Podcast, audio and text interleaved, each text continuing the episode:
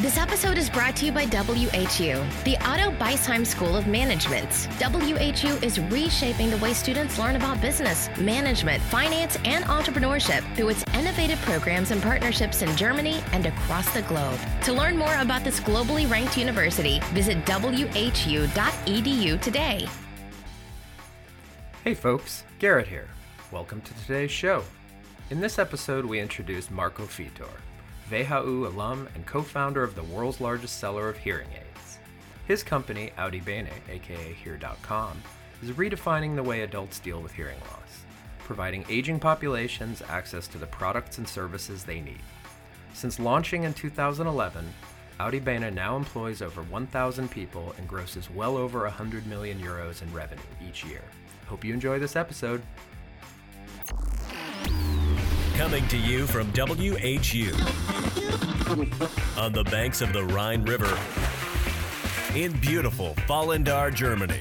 This is the best and most awesome founder podcast. A show about entrepreneurs, innovators, advisors, and educators, and the stories that make them who they are today.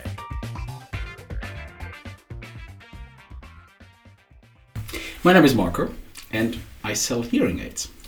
Uh, so uh, we help people that have a hearing loss. It's typically a topic that pops up if you're 50 and above. It's a typical age-induced, let's say, issue. And yeah, we help people that are facing this topic.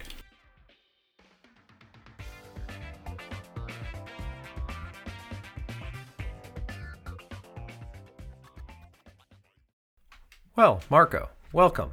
It's really great to have you here. I really appreciate you coming as I know you have a very, very busy schedule. So maybe you can start by telling us a little bit about your experience becoming an entrepreneur and how you got into the hearing aid business. I think it starts very early. I can remember when I was a small child, like five, six, seven years, I was impressed by neighbors that we had around the house that we lived in who were, let's say, entrepreneurs, who were, uh, yeah, businessmen with their own companies.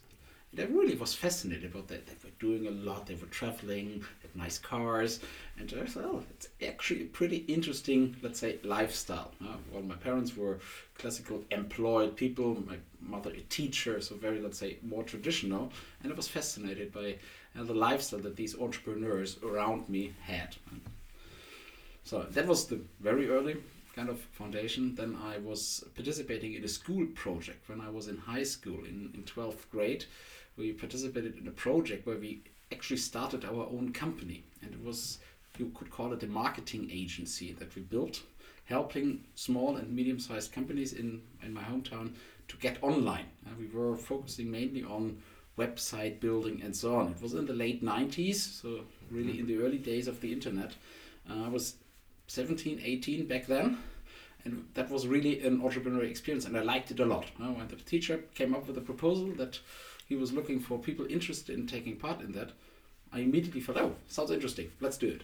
And so that was my real first entrepreneurial experience at the age of, of 17. It was pretty successful, of course, on a small scale, but I liked it.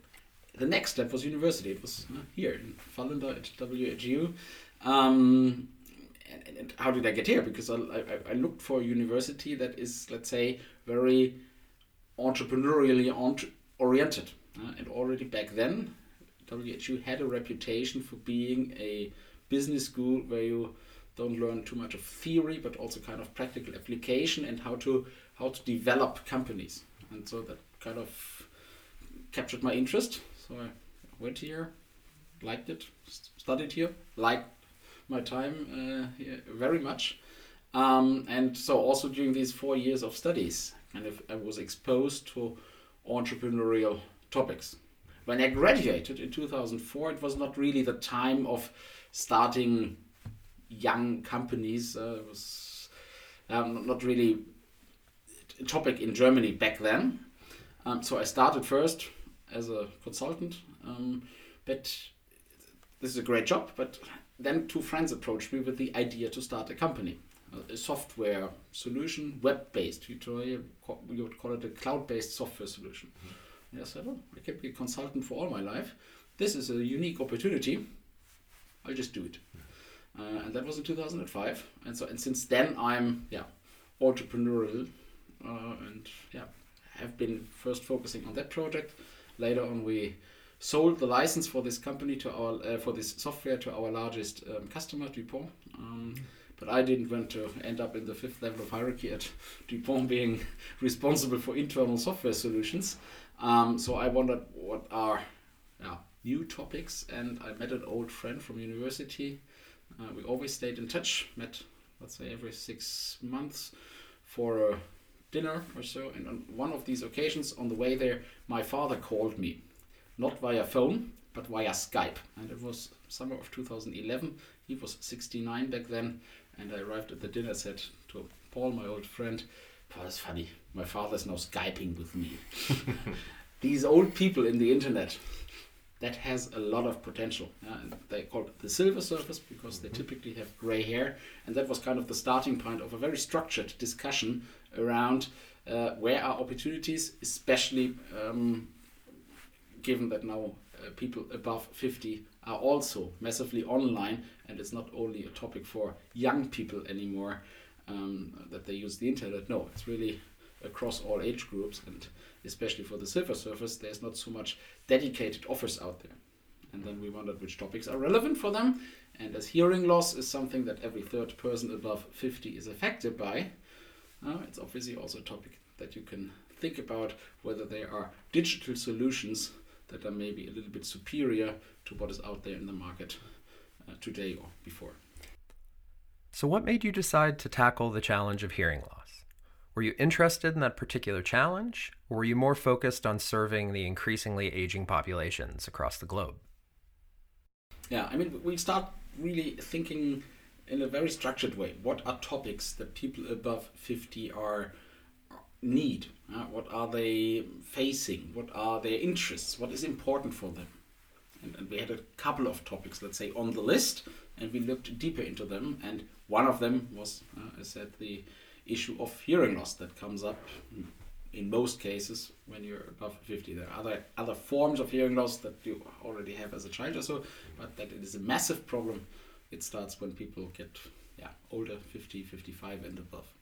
We also looked at other topics, but in the end, uh, we always kind of came back to the hearing loss issue um, where we saw that the existing, let's say, distribution structures are not customer oriented, that they are also not efficient. So there's a lot of inefficiency in the system, and at the same time, people have a lot of prejudices. And the, and the existing distribution infrastructure, the retailers, were not capable of reducing and, and taking away these prejudices. The solutions that are out there are great. The, the, the products, the hearing aids, are great devices, super pieces of technology, uh, helping people, uh, people really. But people don't know. People believe it's different. People believe they're big, brown, they don't work. And, and the industry has not made a good job in, in, in, in educating people that there is actually a good solution and uh, that that there is something that can help them. Yeah? And, and I think that is our that's the opportunity that we saw to do so and to take away these these these these prejudices and the and the fears and the yeah this negative perception and, and make it a positive one and, and inform people about yeah that there is a solution that's actually much better than what they believe. Mm.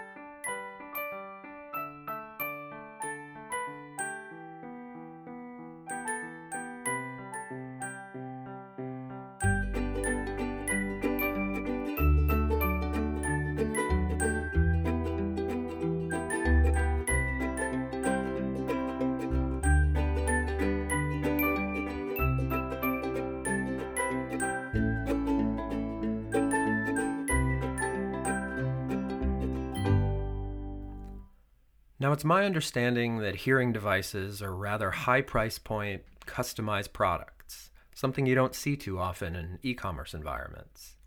With the personalization required to serve these types of customers, did you see this as a hurdle that you would have to overcome? Yeah, I think that was clear to us from the first moment that a pure e commerce approach for hearing aids is not appropriate. It's a very personal product that goes into your ear. Hearing loss is very individual there are no two persons who have the same hearing loss. So it needs individual adaptation. and also the selection process, uh, which device is the best for you and so on, is a very personal topic and even the whole consultation process uh, what's your issue and so on and should i do something is some, something very personal and you can't just build a web shop where you click and do an online checkout pay with credit card and then you no it, it requires much more personal interaction but still you can leverage this personal interaction with technology it doesn't have to be you go into a shop you take a two hours appointment there do tons of testing with you before they actually start talking to you because they believe they first need to do the testing before, they can explain to you. But you have first questions before you're open to take these tests and so on. So kind of just inversing the process already helps in making this more accessible. So there is no need to start with the shop and the measurement and so on. Um, and that that's our approach. So it's it's not a pure, uh, you know, not a simple web solution, but it's a technology enabled process that is more appealing to the customer um, and, and yeah, thus kind of enables us to convince people uh, to in the end buy a product um, where people otherwise probably would have not acted at all if we were not around. It seems that you and your team tackled a pretty unique challenge for an online marketplace environment. Can you walk us through the general value proposition and customer journey audibene provides? Yes, sir. we sell hearing aids mm-hmm. to end consumers, so it's a B2C business. Mm-hmm. We benefit from the fact that every third person above 50 is affected, suffering from hearing loss, and at the same time that three quarters of people above 55 nowadays are online. And we use a di- to a large extent digitized process. Um, we start with online marketing only, so all our marketing is done online. We then continue with a consultation via phone, via WhatsApp, via video, via our audibene app. So we have our own app solution where you can actually allow for um, kind of communication at the time that the customer wants to communicate. So kind of you can don't have to be at the same point of time at the same location or at the same time on the phone. So technology enabled communication. And in the end, uh, we sell the hearing aid supported via local audiologists, so the traditional retail shops, mm-hmm. where we send the customer and the hearing aid, and then the local audiologist performs all these tests that are required and does the fitting of the hearing aid according to the measured hearing loss. So that's kind of the individual programming of the device that's done locally. But even also then again after yeah, we take over the after sales let's say consultation explaining things and so on so it's a mixed process out of online components phone consultations and the physical visit at a local shop which is our partner provider does that mean audibene has multiple business development fronts where you not only have to acquire the customer, but also develop relationships with partner audiologists? Yeah, that, that's what makes our business, for me, uh, also now seven years in, fascinating because we have these different components. We have the pure online component, which is the marketing part. We have that technology supported consultation part, and we have the let's say B2B part where we interact with our local partners, which are very stable relationships because they learn now uh, realize that we bring additional customers, incremental users that otherwise would not have acted. So really, actually, we make the pie bigger um, by yeah, attracting customers who otherwise would not have become customers. And does that, in essence, then leverage those local audiologists into kind of becoming ambassadors for you guys or, or sales channels almost or marketing channels? No, not as a marketing channel. Yeah, that's our job to, to, to, let's say, recruit these these customers. Uh, in channels that the local audiologists typically they are operations with five to 15 employees. Uh, they, they can't be really visible online. They have a website but they can't do active online marketing. That's our job but we partner when it comes to really supplying the product, fitting it, measuring, and so on. And there we actually have a very, it's really a win-win situation. We have incremental customers where the local partner receives a share in the basket that we in the end then receive from the from the consumer. So it's good for him. It's incremental business. He has free capacities, and we can via our partners make sure that the fitting is done individually on a, on a high quality level. Now, it's my understanding that you have quite a global reach. Can you tell us about audibene's footprint and what markets you're operating in? That was actually also um, a fact that fascinated us from the beginning because we knew that this is not an issue and a topic that's limited to one country only, but it's a global phenomenon. Every third person above 50 has a hearing loss, wow. and the prejudices are globally more or less the same. So from day one, it was clear that this will be one day a very has the potential to be a global um, topic, a global company as well. Then, uh, and that's actually what we do. So we went uh, into our first foreign market, which was the Netherlands, so very close by, after 12 months of operation. Wow. And then another year later to Switzerland and Malaysia. So a mm-hmm.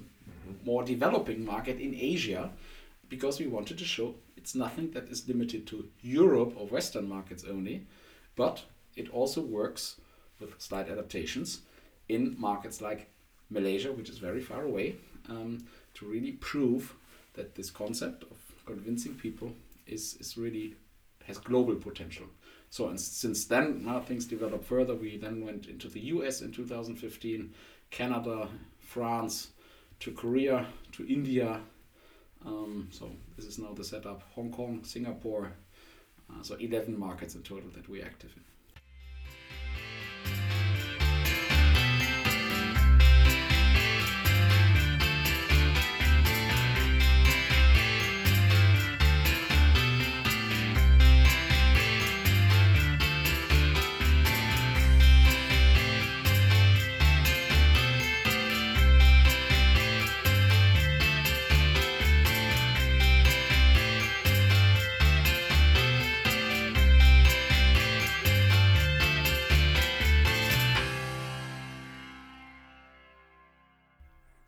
I'd like to talk to you a little bit about the business itself.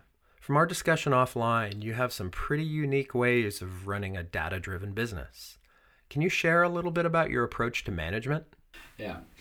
And there's a very simple phrase I learned at university what gets measured gets done.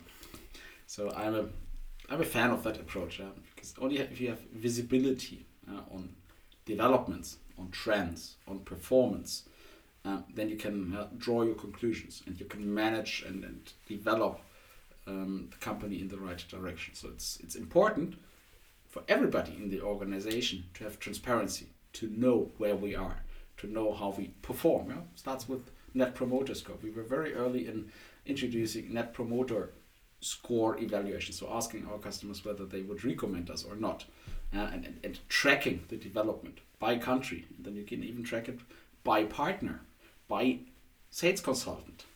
Uh, so uh, on all levels, you can aggregate it. You can do it very granular. Great number, very simple number. It's just one number. uh, so yeah, it's data to a certain degree, but it's simple. It can be understood by everybody. Yeah? Also, and I think that that is uh, something very important. Yeah? Numbers need to be. People need to be able to understand them, yeah? because it doesn't make sense to build comp complex uh, reporting tools with hundreds of KPIs.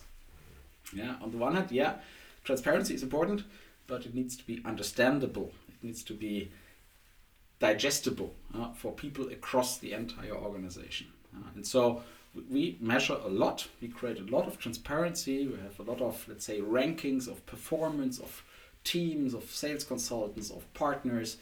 Um, different products, how they perform on the ear of the customer. Um, and we do this, we do a similar approach also for qualitative, um, let's say, data, because not every information is necessarily a number. Uh, so I have also qualitative goals that are more difficult, kind of, to, well, even impossible to put into a number. But then you just define your target there, and again, it's important to, to measure that. Uh, we work with uh, OKRs, so quarterly objectives and key results that we want to achieve as an entire company, but we then break it down into countries and functions. Uh, each country and each function develops uh, quarterly goals and objectives, and then once the quarter is over, we review how did we perform and we assess how much progress did we make on these topics that we defined? And even there, you can say, even if it's a qu- qualitative goal, you can say, have we achieved it 20%, 50, 70, 80, whatever. Uh, so, so you can build actually build a bridge to also measure progress on qualitative topics. And these two parts together is a, is a very important basis to steer the development of a company. And, and I'm a big fan of that. So, something I noticed when I was visiting your office in Berlin last year were the flat screens on the walls in almost every room, sharing sales and service data across the entire organization.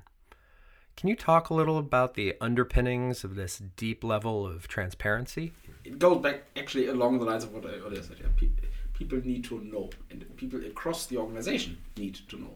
Every single person should be aware of how he or she is actually performing in an absolute dimension, but also relative to, to peers, to colleagues, and so on.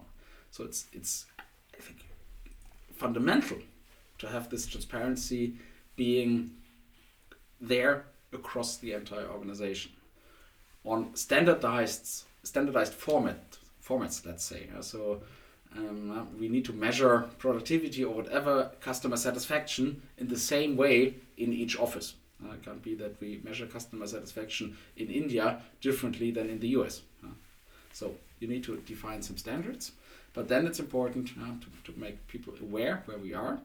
Um, yeah, and just show them. And also, there's nothing to hide. Information is not a secret. I, I really don't like this notion of information and data is a is something that we need to hide that where it, there is a danger if somebody knows or whatever no I, I completely disagree with this approach that you need to be cautious and, and hide data we have a very big transparency on, on also on, on, on, on financial let's say results we shared with a large group of people so that they are aware where we are where we stand where we need to improve where we made progress um, and uh, yeah, I'm, I'm completely open there and don't see a downside or risk uh, from from being transparent and from sharing information on, on, on all kinds of dimension. The way you describe managing your business doesn't sound like a traditional growth stage startup as much as it does a mature corporate enterprise. Yeah, several thoughts around it. I would say if you look at, let's say, successful growth companies, startup companies, whatever, then you will find that they have structured operations, uh, that they do have transparency, that they do have um, robust processes. So I would say if, if you de-average and look at the more successful ones, then you probably will see robust processes eh, in most cases. So therefore, I wouldn't say that we are an absolute exception here. I would say it's a, it's a characteristic of successful companies, and I would even say prerequisite. You only can be really successful if you have robust processes, at least for many topics. We're not a super creative business at the same time. We're not inventing kind of the next Google. No? So let's be kind of realistic there. Um, but indeed, the point is we like to manage, or let's say we, we, we want to make sure, don't like the word manage too much. We want to make sure that the whole organization, that everybody in the company is working according to a set of principles. Uh, we, we call them the audibene guiding principles. Eight, eight, eight of them. They are identical since five years. Five years ago, we wrote them down. They basically don't change. And we teach them to each new hire. I do it myself, uh, making sure that we all kind of work on these on these same um, yeah perceptions of how we want to work together. And, and one thing is responsibility. Everybody is responsible for results. That's, for example, super important. Yeah? And at the same time, you could go on with the other ones, at the same time, it's super important that we are aware that we need to yeah, be uh, robust yeah? and, and create outcome quality. We have customers who expect a good service. They're buying sometimes sometimes expensive products. They're also cheaper solutions. Doesn't mean that they have to be super expensive, uh, but they're buying something. They spend money, um, and they expect a certain quality of, for it. Uh, we are selling med tech here. Uh, it's medical devices in the end. Um, so we have a certain responsibility also uh, to make sure that the quality of our work meets certain standards. Uh, and that also that requires us to make sure that our processes internally have a certain uh, level of maturity and a certain level of standard. And so uh, we, we need to be like this, but we also want to be like this, and it's prerequisite if you want to grow and at the same time become more efficient. And that's something that I'm actually pretty, let's say, happy, but even maybe a little bit prouder about is that we were able, on the one hand, to grow the company, yeah, to grow top line revenue, find more, convince more customers, but at the same time, we became significantly more efficient yeah, and, and we continue to grow by 50% per year. And at the same time, we are profitable. Uh, and that is a combination that is, I don't know, I didn't make any research on it, but my feeling is that this combination of 50% growth per year while being profitable and getting more profitable over time that is rather unique, and that's something we are super happy about. I'm sure. I think your growth trajectory alone is is quite unique It's something to be quite happy about. Yeah, but but you have a lot of companies yeah. who let's say either grow mm-hmm. and others, yeah, grow a little bit but become more profitable mm-hmm. or profitable at all, which is also an entrepreneurial achievement. Mm-hmm. For us, the challenge is to do both at the same time, and that's also what kind of is a certain stretch for the organization to do both, and it's a little bit ambiguous also. Yeah, and handling ambiguity is a big, big topic. Yeah? Um, and so ah, we, we want to grow, but also we want to become more efficient. No, what? No, no, both at the same time. Right.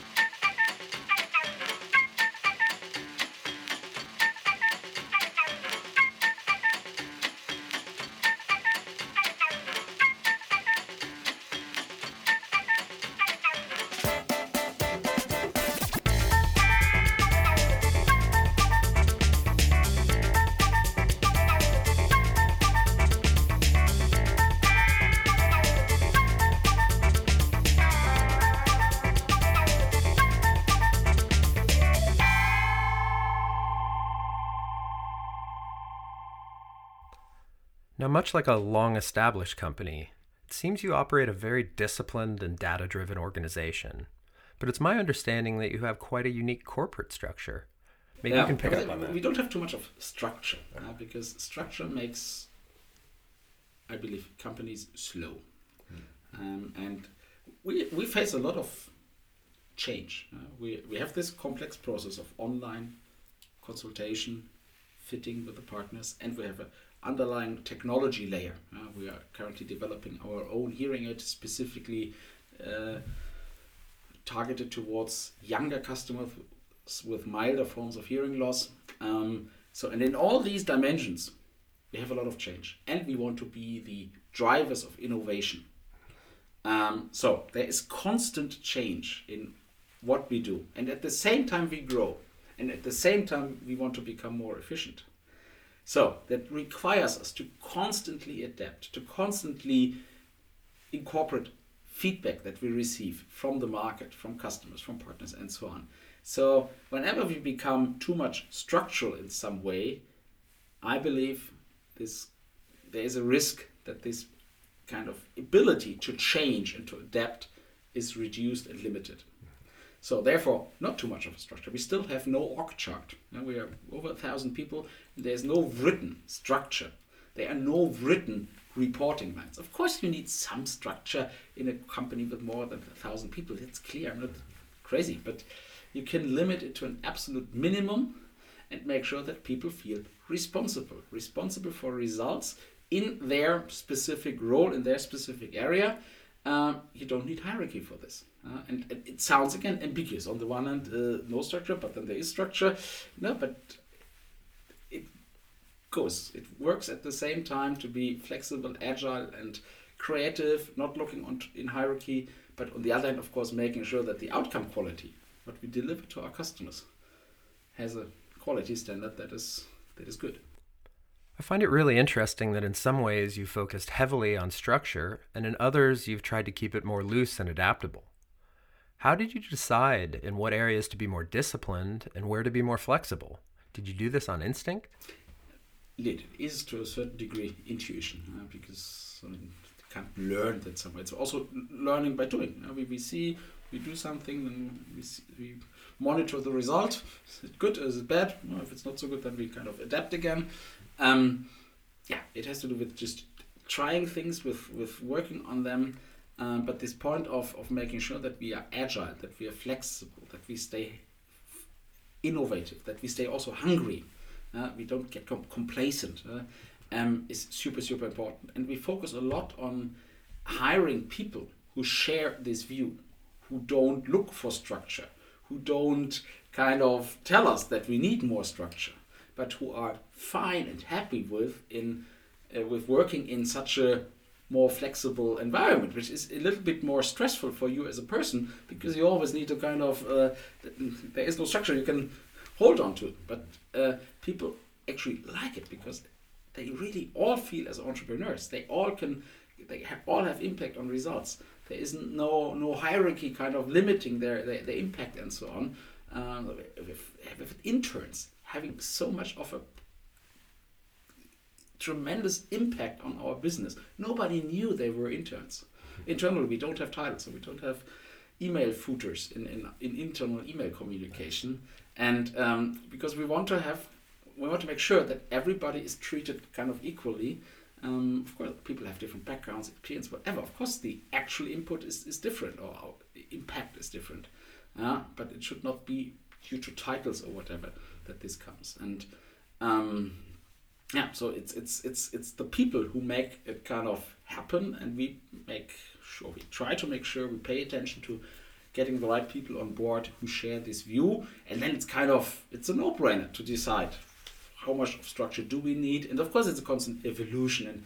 And uh, for example if you look at our finance processes that how we do invoicing, how we collect uh, receivables, and so on. Of course, you need stable and robust processes for this. But when we look at marketing, how we create innovation and so on uh, to deliver even more appealing messages to our customers, uh, then this is all about creativity and no structure. So there's also no no single answer across the organization. In certain areas, you need more, in other areas, you need less.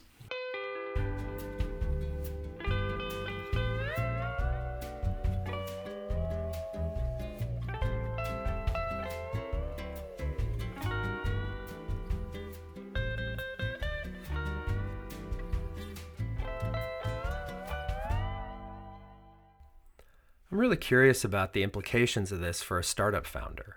Because from my experience, the less organizational structure a company has, the greater the burden is on the leadership to manage people effectively.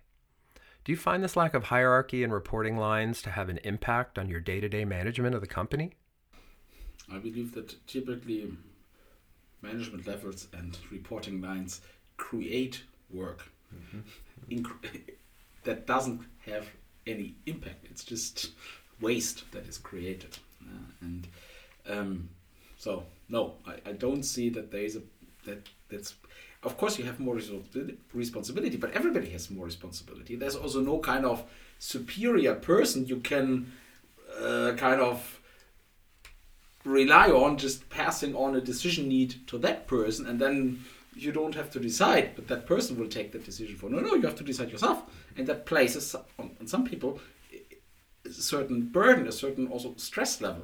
They have to decide on their own. But there are many people who actually like this a lot, and that is the reason why they stay with us, why they why they appreciate working in our team because they have this this possibility to make decisions on their own and not needing clearance or whatever from any type of management level. Um, so again, it's a question of having the right people on board who like that challenge and who, who are fine with it and appreciate it. Right, right. It doesn't work with people who want structure, who need structure. And we're very open about it uh, when, when we hire people that they won't find this. They also won't find signals of power or hierarchy or whatever. Everybody has the same desk. There is no separate office for anybody in the entire organization. It's very clear. So people who come from outside with more experience might be used to an own office. You don't get that. You don't get an assistant with two team assistants in the entire organization. You mentioned offline that audibene recently achieved a really significant milestone. Can you share a little bit about your company's current status and growth trajectory? Yeah, I mean, let's start with the customer. We, we have uh, net promoter scores that are tremendous. Uh, 60% of our customers are net promoters. Uh, so That's great. That is a super positive signal that what we're doing is good and that customers appreciate it. That translates into revenue. Yeah, this calendar year will be something like 180 million euros in revenue.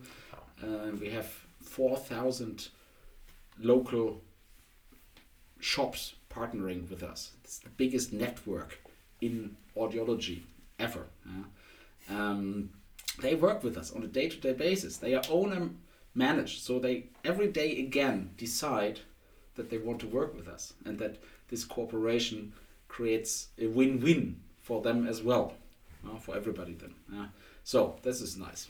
Good revenue, very stable, very good relationships with 4,000 shops uh, globally. We're a team of, I said, over a thousand people. That's great, and we continue to grow. 50% this year. I don't see any real limit to this. We always have kind of a long planning horizon. We set pretty aggressive and ambitious goals where if you say them right now, people think you're crazy. But then you, we call it begin with the end in mind. Then you deduct from well, where, where do we want to be in five years?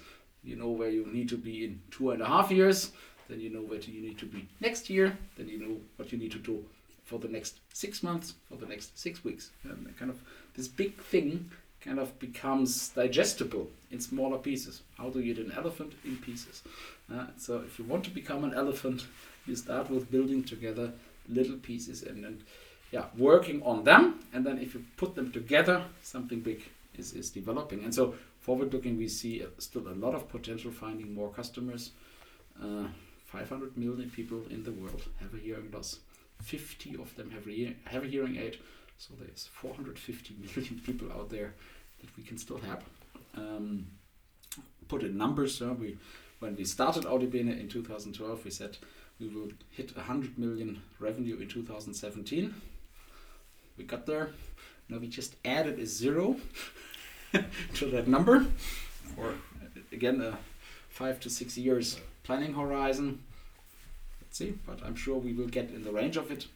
Um, we want to make sure that we continue to be super well appreciated by our customers and by our partners. That's super important. And we want to make sure that we continue to leverage technology during the entire process from the first touch point to, in the end, after sales services, um, like with our own device. Um, so there's a ton of topics that we're working on, uh, but, but it's super fascinating. I imagine that many of the entrepreneurs listening are struggling to understand how to move from idea to market to growth and all of the important steps in between. I believe audibene has some interesting methods of capitalization that help propel this meteoric rise of yours. Would you mind sharing a little of that story? Yeah, I mean, we had a very pragmatic approach to it. we had this idea, we tested it a lot with interviews, um, uh, interviewing consumers, interviewing audiologists. So we just sat down in the car, drove around, and we got a positive feeling that there is potential with for our idea. So we financed that out of our own pockets from let's say from what we had saved. Uh, we hired the first people, we started building the website and so on, all self-financed. Then we realized, okay, it's continuing to be good. People like what we do. Well, we will need some funding. So we got in some some business angels um, from our network. Many of them studied here at WHU, uh, had also started own companies. Um, it was a great setup of angels. Then again, question was we wanted to grow, we wanted to go abroad. We didn't want to do it in a slow way, but uh, get in external funding to finance these expansion plans. So we got into venture capital funds. Great collaboration with them. Indeed, we hit our numbers, our, our projections. They were happy. Um, and then we were approached in 2014, so we were still pretty young back then, by EQT, a Swedish private equity fund backed by the Wallenberg family. It's a very long term horizon, very industrial in, in their thinking, very deep knowledge of the topics they work in. They have a long traction of being healthcare investors, and they talked with us whether we would be interested in joining them. They just had or were in the process of acquiring the um, audiology division of Siemens. Um, and there is, of course, collaboration potential with the manufacturer. So being a little bit closer to a manufacturer makes sense. We had it already on our agenda. that either private equity could be a long-term kind of structure that we would be happy with, and or and or being closer to a manufacturer we thought makes sense. This was like the perfect coincidence. EQT reaching out to us.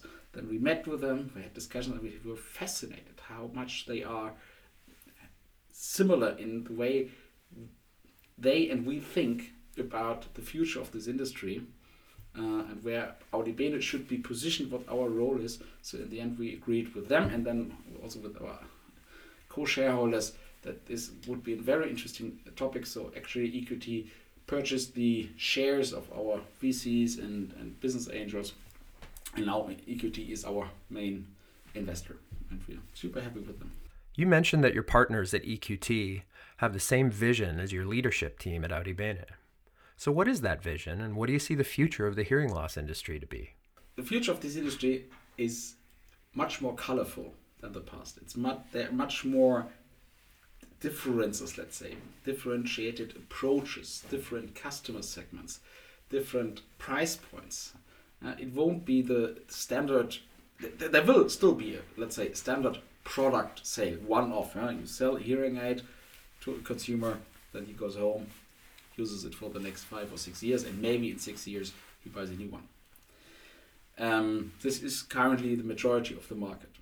There will be other forms of delivery. Uh, there will be time-based consumption, uh, so you pay per use. There will be leasing models. There will be um, even more digitized ways of delivery, where you might not go to a shop but have a kind of more remote uh, fine tuning. So this already exists today, and, and people like it. Um, customers like it. Also, audiologists like it because it makes their own work much more efficient. Um, there will be more value oriented segments with cheaper products. There will be super high end segments with super powerful instruments. Um, so it will become a little bit more complex. And that is, of course, a challenge also for the traditional audiologist uh, who, in these smaller structures, needs to now adapt to all this change happening there, all the technology, digital connections with phones, with other pieces of equipment. This is new over the past two, three years. Um, and so this is also where we come in um, by supporting, on the one hand, partners, well, kind of getting in touch and getting used to this more complex um, future. But also for us, it's a perfect opportunity to make sure that we are at the forefront of innovation, that we that we kind of use the change that is happening here uh, to make the best out of it for the consumer and make sure that we deliver um, user-oriented solutions for all these different segments of the market. And much of it has to do with technology. Uh, also there, us being a digital player from day one, yeah, with a largely digitized process. Um, I think we're in a pretty good position to leverage technology here further and to be the users of this technology.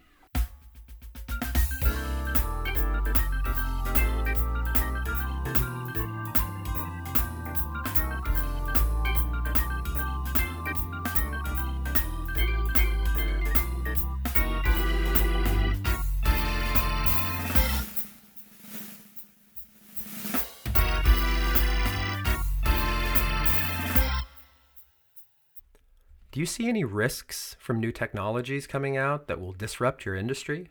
And are there any risks associated with new hearing loss interventions like cochlear implants, stem cell therapies, etc.?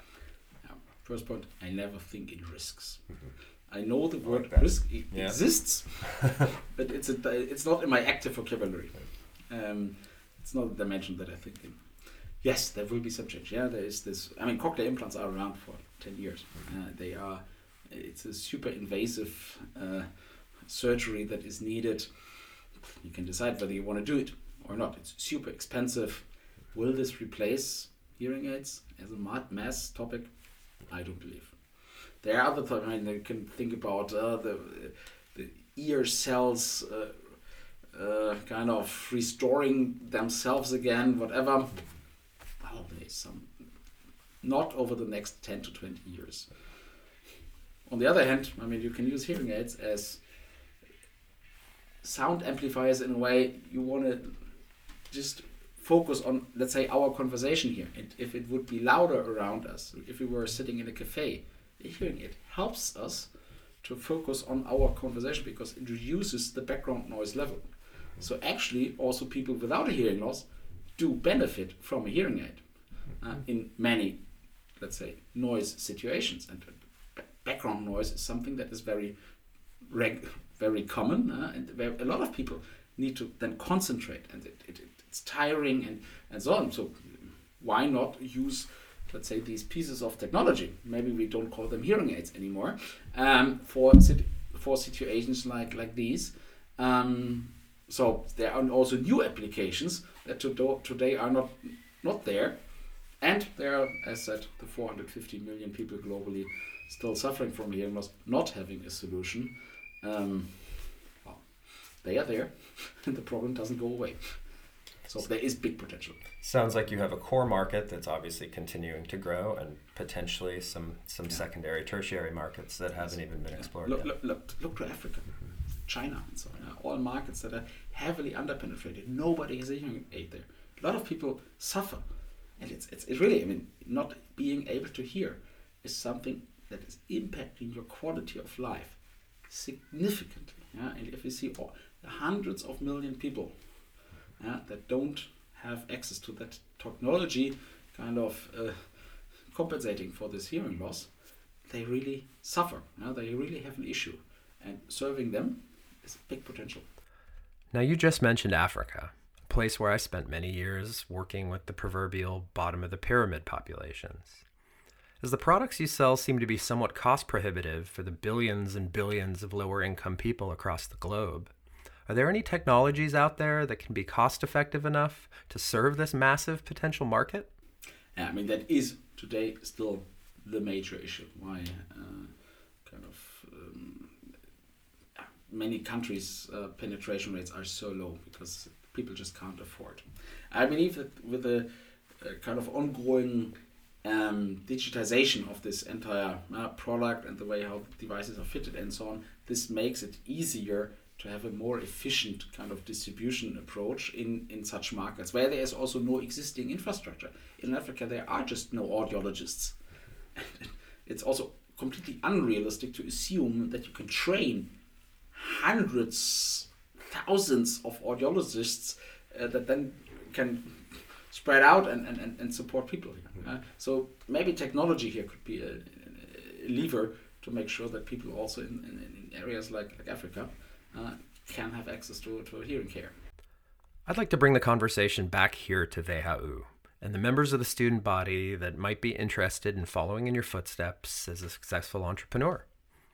Do you have any wisdom or suggestions for these young people considering the startup life as a career path? I think one, one important point is this, this notion of risk. I, I often run into people who think a lot in what if, in risks.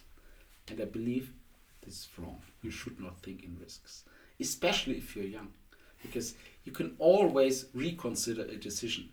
Even if you, we, we try to really motivate the entire team to always go for risky decisions, to take risks actively, because then you can learn. Either it works, then you have made an improvement, or you learn oh, it doesn't work. Uh, it's, it's, it's, it's worth worse than before. And if you if this is the result, then you oh, okay. Then you realize pretty pretty soon that this was not the right decision. But then you can adapt. Then you kind of uh, change the direction again. And, and and so the downside of having taken risk is typically super super small.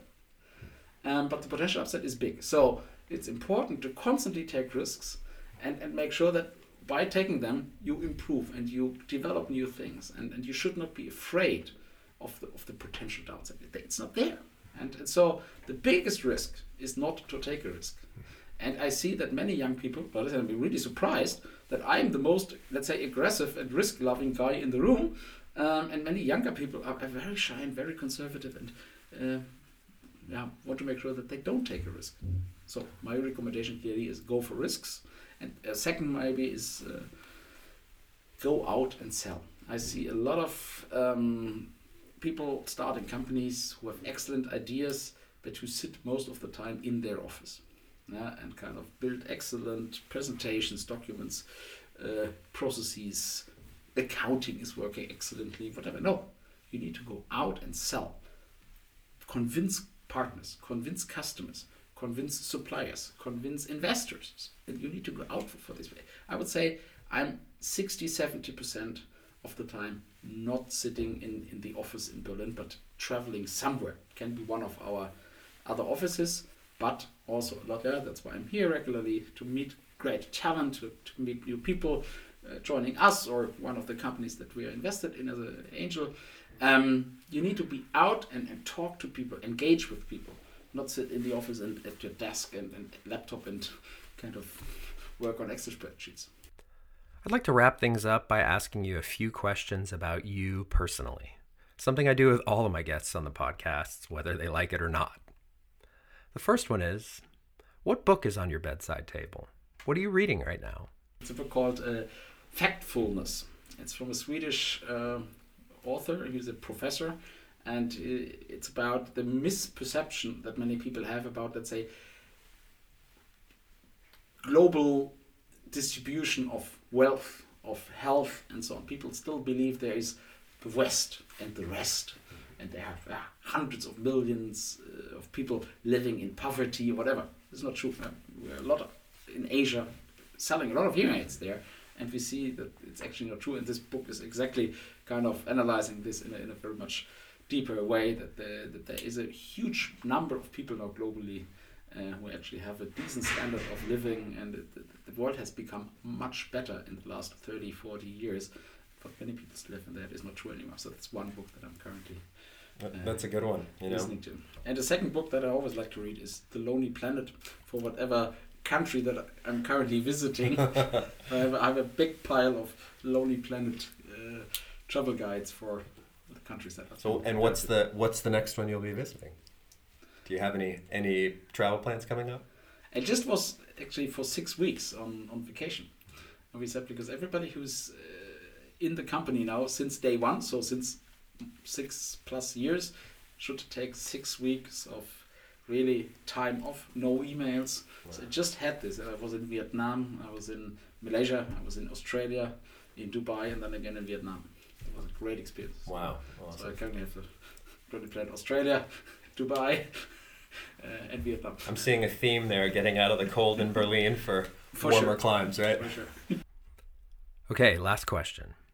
Is there anything on your playlist that you're willing to share with our listeners? I'm not actively managing it. I'm um, uh, using Spotify, and I like the recommendations they give to me, and then I think they learn and adapt by me clicking next, whether I like it or not. That the outcome is pretty good, and it depends also on the setup. And so I rather take the recommendation there. Uh, awesome. I really like that approach. I've been trying to incorporate the kind of Steve Jobs, Zuckerberg, Albert Einstein had this practice of if you eliminate decisions in your life, you get a lot better at making the decisions that you have to make. That's why so many of these guys always wore the same clothes. Albert Einstein had a closet full of the same suits. Steve Jobs always wore, you know, and this oh. the whole philosophy behind it is eliminate unnecessary decisions and save your mental energy for the ones that are most important. I've never heard about this, but I can fully relate to this. And I've I think I follow this principle not knowing about it as well. Awesome. Marco Vietor, thank you so much for joining us today. It was a pleasure to chat with you. It was my pleasure. Thanks a lot for this nice conversation. Awesome. Thanks, mate. Thank you. Well, folks, that was Marco Vietor, co founder and CEO of audibene and Hear.com. Coming soon in episode 4, we'll speak with Patrick Fogel, former CFO COO of the autonomous vehicle mapping company Autonomos GmbH. Since their exit to TomTom in 2017, Patrick now manages TomTom operations in Berlin while pursuing his passion for angel investing. We'll talk startup stories, the complexities of corporate exits, and life in general in Berlin. Think you'll like it. Bis nächstes Mal.